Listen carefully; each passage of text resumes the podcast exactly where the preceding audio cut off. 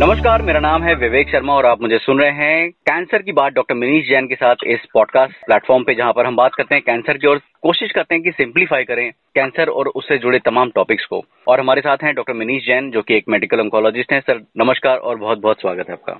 नमस्ते विवेक, धन्यवाद। सर वैसे तो हम हर पहलू को मतलब जो जो भी कैंसर से रिलेटेड पहलू होते हैं, उनको काफ़ी डिटेल में और सिंप्लीफाई करके बात करने की कोशिश करते हैं। लेकिन एक चीज़ है जो ऑलरेडी ऐसा देखने में लगता है कि बड़ी सिंपल है और बड़ी बेसिक सी चीज़ समझ में आती है, लेकिन मुझे लगता है कि इसके पीछे मतलब पर्दे के पीछे बहुत बड़ी कहानी है, शायद जो आप अनवील कर सकते हैं। और मैं बात कर रहा हूँ बायोप्सी की। बायोप्सी डॉक्टर साहब, ये एक्चुअली क्या होता है? मतलब वैसे तो हमने जो सुना है, आपसे भी जाना है, जो थोड़ी बहुत जो अंडरस्टैंडिंग हुई है कि भाई किसी नीडल से जो है एक टिश्यू का टुकड़ा निकाल लेते हैं, और उसको मतलब ये बायोप्सी का प्रोसीजर होता है। लेकिन आई एम श्योर कि ये सिर्फ़ इतना ही नहीं है। तो बायोप्सी एक्चुअली क्या होती है? कैसे काम करती है? कितने तरह की होती है? और कब काम करती है? इसके बारे में जरा हमें विस्तार में बताइए। बायोप्सी का यदि आप ये ग्रीक वर्ड है।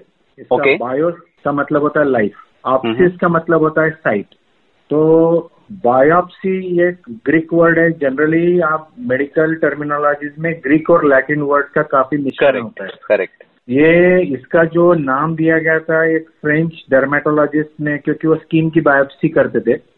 तो उन्होंने ये वर्ड बायोप्सी इंट्रोड्यूस किया था 1879 में। Okay okay. उनका नाम था डॉक्टर अर्नेस्ट बेसनियर।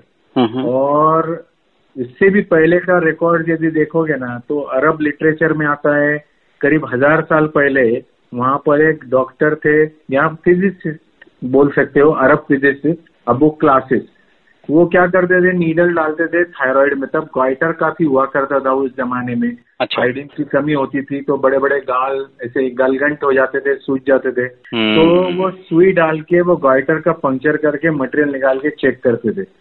तो ये यानी काफ़ी पुराना रिकॉर्ड है हज़ार साल पुराना। लेकिन ये पिछले 200-250 साल के अंदर प्रचलन में आया है। बायोप्सी हम्म, हम्म, हम्म, तो एक मेडिकल टेस्ट होती है जो कोई भी कर सकता है सर्जन कर सकता है फिजिशियन कर सकता है इंटरवेंशनल रेडियोलॉजिस्ट होते हैं आज की डेट में कार्डियोलॉजिस्ट होते हैं डर्मेटोलॉजिस्ट होते हैं जो भी एक टुकड़ा निकाल के टेस्टिंग को देता है वो या तो सैंपल हो सकता है टिश्यू सेल्स हो सकते हैं टिश्यूज हो सकता है या नीडल डाल के सिर्फ़ सेल्स निकालना हो सकता है जैसे हम्म। उसको हम needle aspiration fine needle aspiration biopsy बोलते हैं हम्म। या फिर एक टुकड़ा निकालने की प्रोसीजर हो सकती है जैसे कि आपने एक इंसिजन लेके किया तो उसको इंसिजनल बायोप्सी बोलते हैं वो पूरी जो लीजन होगी उसको एक साथ निकाल दोगे तो उसको एक्सीजनल बायोप्सी बोलते हैं अच्छा। उसको आपने यदि कोर नीडल से यानी नीडल के अंदर से एक टुकड़ा खींच के निकाला काट के निकाला या ट्रू कट बायोप्सी लिया उसमें कट करना होता है हम्म। तो इसको फिर कोर बायोप्सी या ट्रू कट बायोप्सी बोला जाता है तो बायोप्सी कहाँ से की जा रही है कैसे की जा रही है इसके ऊपर डिपेंड होता है उसको हम कैसे लेबल करते हैं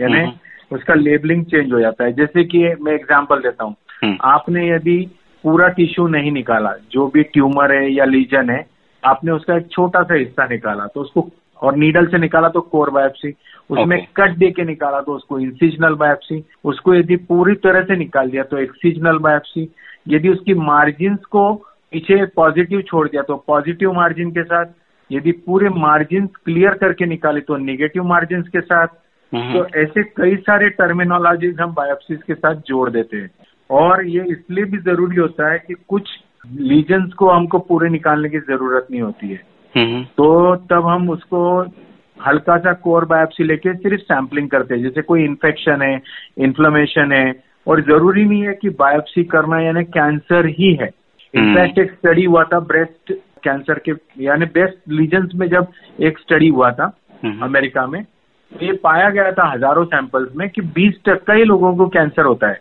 80 टक्का लोगों का जो बायोप्सी में सैंपलिंग था वो बिनाइन कंडीशन थी। तो ज़रूरी okay. नहीं है हर सांप जहरीला हो।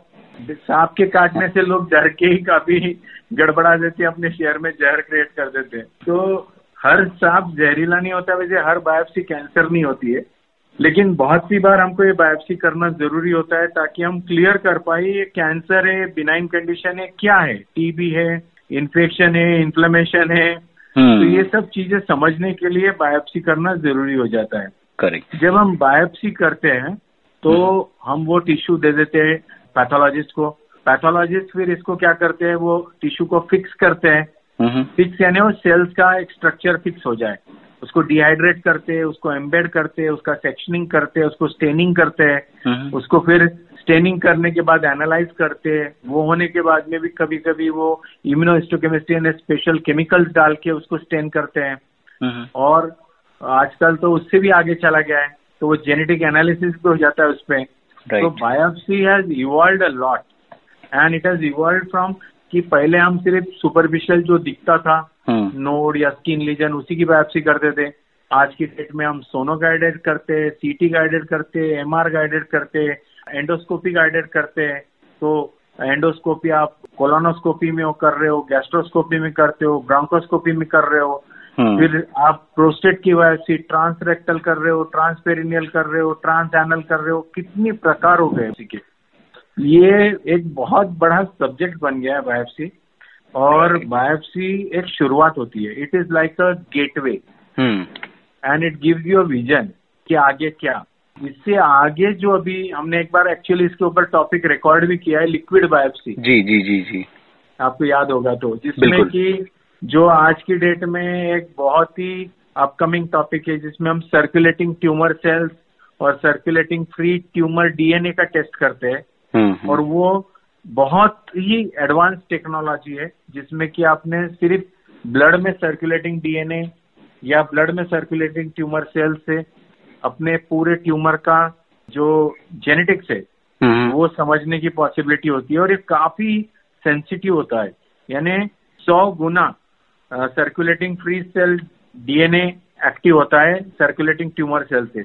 और सर्कुलेटिंग ट्यूमर सेल भी इतना एक्टिव है कि करीब करीब लोकलाइज ट्यूमर में भी 80 टक्का लोगों में ये पकड़ में आ जाता है काफ़ी सेंसिटिव टेक्निक्स है जो आज की डेट में आ गई है और कई सारे कैंसर्स में हम्म। ये एप्लीकेबल हो गई है क्योंकि ट्रीटमेंट जो हो रही है वो टारगेटेड ट्रीटमेंट्स हो गई है मॉलिकुलर प्रोसेस को हम पिकअप करते हैं डीएनए म्यूटेशंस को पिकअप करते हैं और फिर उसी की एक्यूरेट हम्म। ट्रीटमेंट हम दे सकते हैं और ऐसे कई सारे टेक्नोलॉजीज़ दुनिया में अभी अवेलेबल है कई सारी कंपनीज़ इसको दे रही है लेकिन ये ट्रीटमेंट एक्सपेंसिव यानी जो इन्वेस्टिगेशन ये काफ़ी एक्सपेंसिव होते हैं इसीलिए हम लोग आजकल सिंगल जीन एसेस भी करते हैं जैसे कि आपको ज़रूरी नहीं है पूरा एनालिसिस करना है ट्यूमर का आपको अच्छा। सिर्फ़ स्पेसिफिक म्यूटेशन देखना है तो वो म्यूटेशन देख के आप वो टेस्ट की कीमत काफ़ी कम कर सकते हो हम्म, हम्म, और बायोप्सी हम्म। जो कैंसर के व्यतिरिक्त यूज़ होती है ना। वो भी बहुत बड़ा एरिया है। उसके बारे में मैं जस्ट टच करना चाहूँगा। जी। जैसे कि आपकी बावेल कंडीशन है क्रॉन्स डिज़ीज़ अल्सरेटिव कोलाइटिस तो उसमें बायोप्सीज लगती है ये कंफर्म करने के लिए कि बीमारी का प्रोग्रेशन कैसा है और कहीं वो कैंसर में कन्वर्ट ना हो गया हो। हम्म, या किडनी हम्म, का डिज़ीज़ है तो आपको ग्लोमेरुलर नेफ्राइटिस है तो उसके अंदर आपको बायोप्सी इम्यूनोफ्लोरेसेंस की ज़रूरत पड़ती है। या इन्फेक्शन है ट्यूबरकुलोसिस या ऑटो इम्यून डिजॉर्डर है एस एल वगैरह तो हम्म। आपको बायोप्सी की ज़रूरत पड़ती है वो प्रूव करने के लिए या मेटाबॉलिक डिजॉर्डर्स है जिसे अमाइलोडोसिस हम्म। यानी प्रोटीन डिपोजिशन होता है बॉडी में हम्म। तो वो कंडीशन में आपको बायोप्सी की ज़रूरत पड़ती है या ट्रांसप्लांट हो गया किडनी का तो ट्रांसप्लांट रिजेक्ट तो ना हो गया वो या वो सही चल रहा है ये देखने के लिए या फर्टिलिटी जो आज की डेट में एक बहुत बड़ा विषय हो गया है लोगों को बच्चे नहीं हो रहे तो उनकी टेस्टिस की बायोप्सी करके उनके स्पर्म काउंट्स बराबर है यानी उनके हार्मोन्स बराबर है यानी उनकी टेस्टिकुलर बायोप्सी में सब स्पर्म्स बराबर बन रहे यानी ये सब देखने के लिए भी रूटीनली बिनाइन कंडीशंस में बायोप्सी की जाती है लीवर सिरोसिस में बायोप्सी की जाती है पैनक्रेटिक सिस्ट हो, उसमें बायोप्सी की जाती है नर्वस सिस्टम डिजॉर्डर्स हो मेनिंजेस में कोई इन्फ्लेमेशन है कोई आप टीबी सस्पेक्ट कर रहे हो स्पाइन में ब्रेन में वहाँ पर बायोप्सीज की जाती है तो ऐसी कई सारी बायोप्सीज स्किन की मसल की मेनिंजेस की ब्रेन की नर्व की पूछो मत हर एरिया हम्म। की बायोप्सी होती है और ये बायोप्सीज हमको बहुत कुछ सिखा के जाती है राइट अच्छा डॉक्टर साहब, दो चीज़ें जो है मेरे जहन में चल रही हैं। जब आप ये सारी चीज़ें बता रहे थे तो बड़ा क्यूरोसिटी हो रही थी जानने के लिए भी कि पहली चीज़ तो ये कितना कॉम्प्लिकेटेड प्रोसेस होता है? क्योंकि जैसे हम जानते हैं कि लीवर की बायोप्सी है तो लीवर तक तो कुछ पहुँचना चाहिए, ठीक है? और लंग की बायोप्सी तो लंग तक तो वो सुई पहुंचनी चाहिए। दूसरा क्वेश्चन मेरा ये है कि ये कौन लोग हैं जो करते हैं? मतलब ये सर्जन होते हैं पैथोलॉजिस्ट होते हैं, और कहाँ करते हैं ये बायोप्सी देखो बायोप्सी तो आप इजी भी होती है और डिफ़िकल्ट भी होती है। यदि स्किन पे बायोप्सी करनी है बकल म्यूकोजा में करनी है तो डेफिनेटली बहुत इजी बायोप्सी आप ऊपर ऊपर कर रहे हो। लिम्फ हम्म। नोड की करनी है तो आपने एक इंसिजन लेके किया तो वो भी इजी होता है। सर्जन है तो वो कट करके जब निकालना होता है तो सर्जन की ज़रूरत पड़ती है या पेट में लेप्रोस्कोप डाल के निकालना है तो सर्जन की ज़रूरत पड़ती है। यदि इंटेस्टाइन या कोलॉन में से निकालना है तो गेस्ट्रोएंट्रोलॉजिस्ट की ज़रूरत पड़ती है। हार्ट में से लेना है तो कार्डियोलॉजिस्ट की ज़रूरत पड़ती है।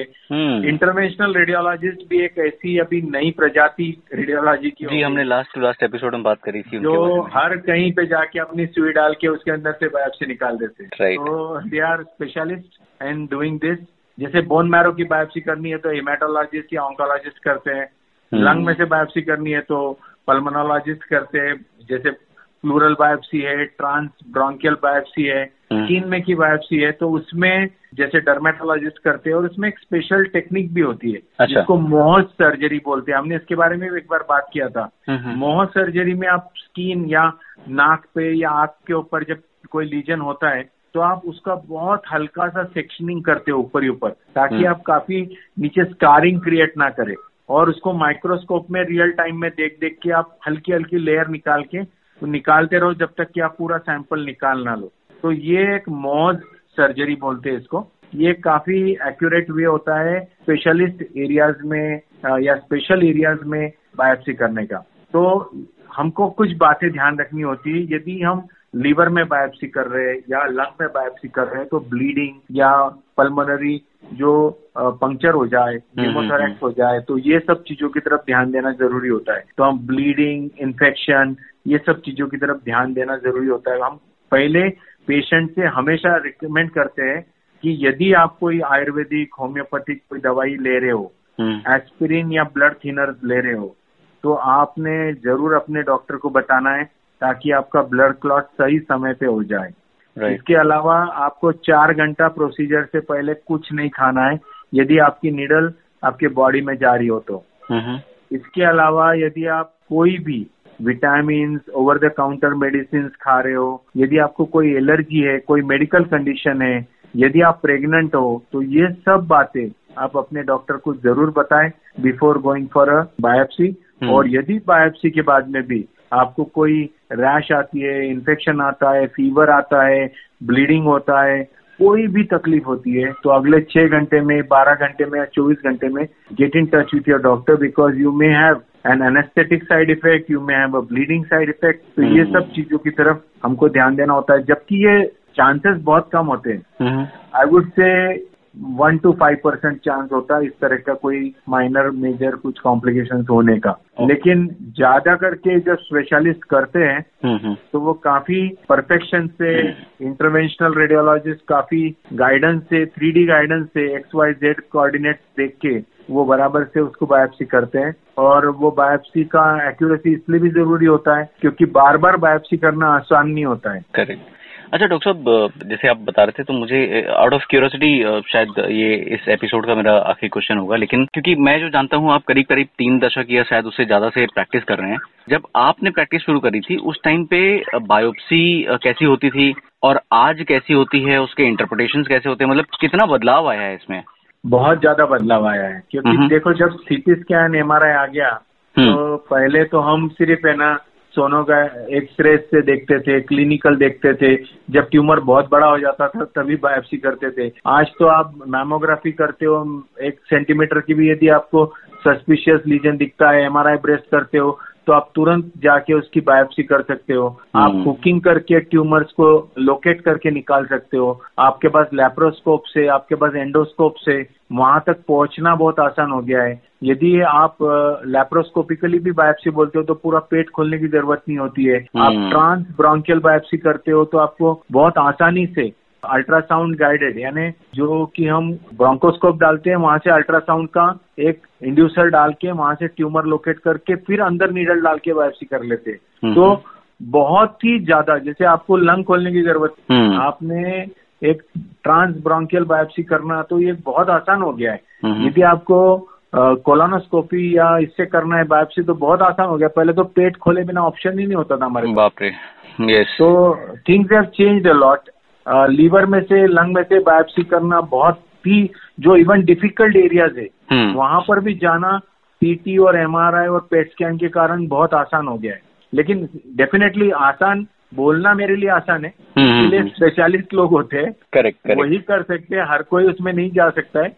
लेकिन ये पॉसिबल हो गया आज की डेट में। यानी I would say it has remarkably change 180 degree turn हो गया है जो हम पहले करते थे और आज करते थे इसमें पूरा ज़मीन आसमान का अंतर है। Amazing amazing thank you so much doctor साहब। और अगर आपके मन में भी बायोप्सी या कैंसर से जुड़ा कोई सवाल है जो आप पूछना चाहते हैं तो बिल्कुल पूछिए। और हम इनकरेज करते हैं आपको कि भाई कोई भी शंका जो है, कोई भी तकलीफ़ जो है, उसको मन में मत रखिए और बात कीजिए, क्योंकि बात करने से ही बात बनती है। और अगर आपको बात करने के लिए कोई नहीं मिलता है, या आप सेकेंड ओपिनियन चाहते हैं, या आप कोई स्पेशल यू नो रिकमेंडेशन चाहते हैं, कुछ क्लैरिफाई करना चाहते हैं, कुछ फीडबैक चाहते हैं तो बिल्कुल करिए और डॉक्टर साहब से भी आप पूछ सकते हैं और बहुत आसान है इन तक पहुँचना। सिर्फ़ आपको एक ईमेल करना होता है Minish Jain zero zero nine at the rate Gmail dot com इस पते पर और मैं एक बार फिर से रिपीट करता हूँ M I N I S H J A I N zero zero nine at the rate G M A I L dot C O M इस पते पर। और अगर आपको हमारा पॉडकास्ट अच्छा लगता है, आप हमारे टच में रहना चाहते हैं तो बिल्कुल फॉलो कीजिए। डॉक्टर मिनीस जैन जो है अवेलेबल है सोशल मीडिया पे, हर प्लेटफॉर्म पे and you can certainly follow us and you know share your feedback and comment on our content. Thank you so much, Dr. for your valuable time. Thank you so much. Thank you, Vivek.